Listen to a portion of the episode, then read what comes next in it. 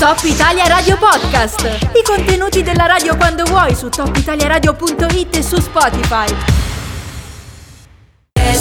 Mentre tutto il mondo si è fermato per parlare di calcio, noi vogliamo fare una cosa un po' diversa, parlare di un altro, diciamo, sport, anche se non sarà tanto l'aspetto agonistico e competitivo il centro del discorso, ma più che altro quello economico, ovvero lo sci. Lo facciamo in compagnia di Giuseppe Cuca, quale diamo il ben ritrovato, che è il presidente del Collegio Nazionale dei Maestri di Sci. Buongiorno Giuseppe, ben trovato.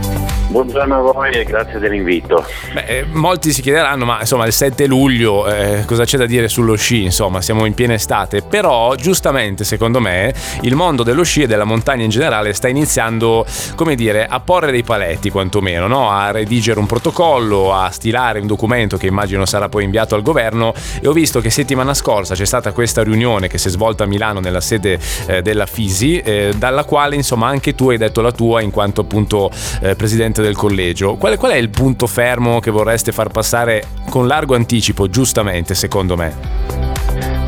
Ma, eh, partiamo dal presupposto che eh, dobbiamo prendere atto della situazione dello scorso anno, perché adesso tanti si dimenticano evidentemente della situazione reale che c'era al mese di ottobre, novembre, poi dicembre che eh, bene o male bloccando tra, tra, parentesi al di là del discorso difficile e delicato della pandemia aveva bloccato evidentemente la mobilità tra, tra le regioni certo. e quindi con la mobilità bloccata evidentemente l'attività dello sci eh, nelle stazioni diventava pressoché impossibile ecco.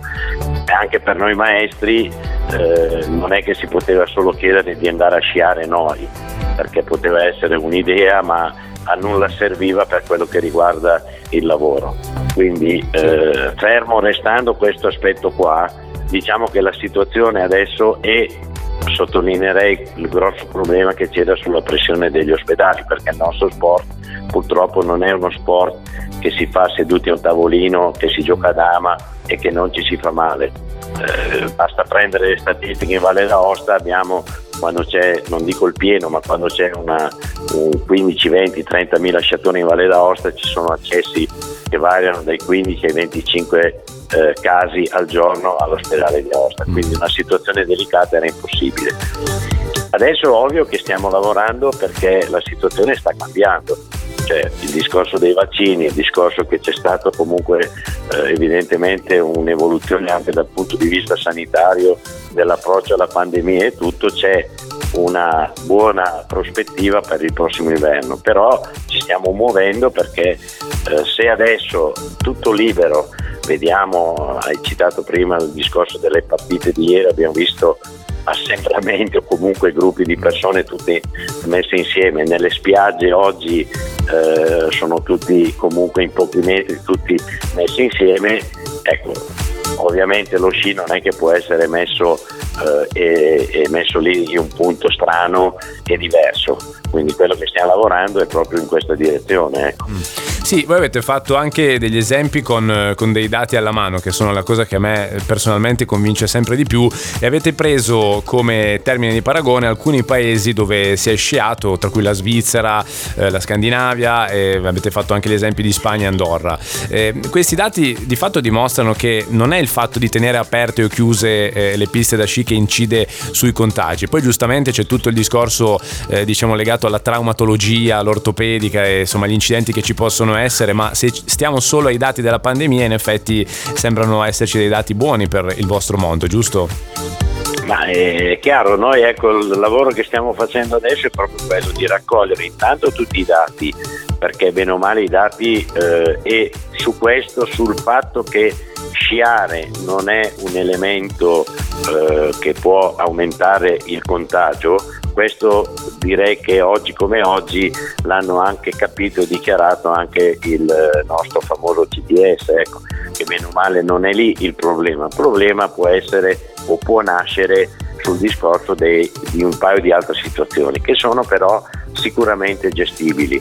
Noi abbiamo avuto anche l'esempio di quest'inverno, per esempio, di tutti i ragazzi giovani appartenenti ai club che hanno sciato con casi eh, veramente sporadici di, di, di, di, contagio. Quindi anche questo è stato un elemento positivo che ci ha permesso di capire no? come noi avevamo già eh, portato avanti, perché attenzione, noi è dal mese di novembre, dicembre dello scorso anno che portiamo avanti questi ragionamenti qua insieme alla federazione, insieme all'ANEF e tutti che sciare si poteva, con delle limitazioni, con delle attenzioni, però eh, stante la, la, la, non mobilità tra le regioni è chiaro che anche gli impiantisti hanno detto se non c'è mobilità cosa proviamo a fare? E paradossalmente anche noi se non abbiamo i clienti non è che potevamo lavorare, ecco, dato verso certo, chiaro. Diverso, ripeto, è la situazione che si prospetta per il prossimo anno. E noi quello che chiederemo è di prendere atto di tutte queste situazioni e eh, di mettere delle basi certe perché non possiamo più permetterci di avere un'altra stagione eh, bloccata, ecco, tanto per, ma non solo noi, l'intero comparto della montagna.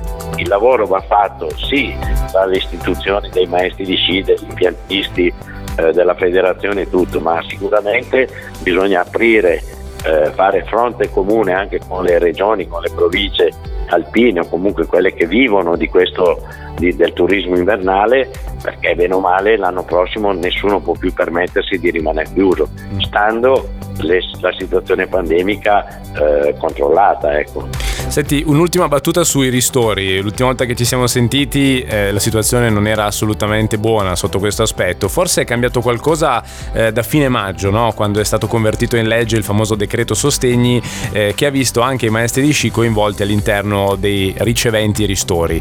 Eh, ecco, la categoria mh, mm, è un po' diciamo più tranquilla su questo oppure non siete ancora soddisfatti? No, attenzione qua c'è da fare una distinzione importante perché eh, una cosa era essere ristorati così come un po' tutte le categorie. Noi in qualche modo siamo riusciti a farci inserire nel famoso decreto montagna dedicato con i famosi 700 milioni che sono stati messi dal, dal governo per la montagna che sono aggiuntivi e cumulabili agli altri sostegni. Quindi eh, e per la categoria dei maestri sì sono stati italiani sono stati individuati 40 milioni da eh, suddividere come riparto nelle varie province e regioni.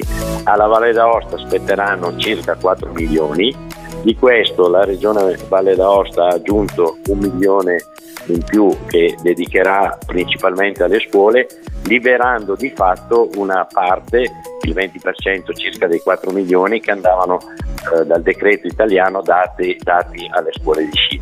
Quindi tutte quelle somme saranno destinate ai maestri di sci. Tempistica, è qua che ci siamo un po', uh, non dico arrabbiati, siamo tutti un po' delusi sulla tempistica, ma ahimè questo eh, prescinde dalla volontà nostra o di qualcuno. Ecco, I tempi purtroppo delle amministrazioni pubbliche sono queste. Adesso eh, so che l'8, quindi do- domani, eh, c'è l'ultima riunione eh, in Ministero, il Ministero del Turismo e dopodiché il Ministro Garavaglia dovrebbe firmare il decreto. La Valle d'Aosta non aspetterà i soldi dallo Stato ma ha la possibilità di anticiparli.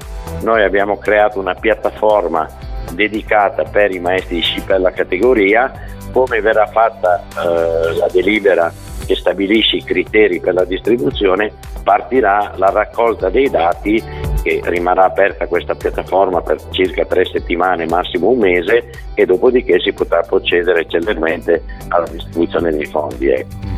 Quindi insomma i tempi sono, sono l'unica diciamo, incognita in questo momento, ma insomma c'è stato, c'è stato un passo avanti, mi pare di capire, insomma da maggio in poi.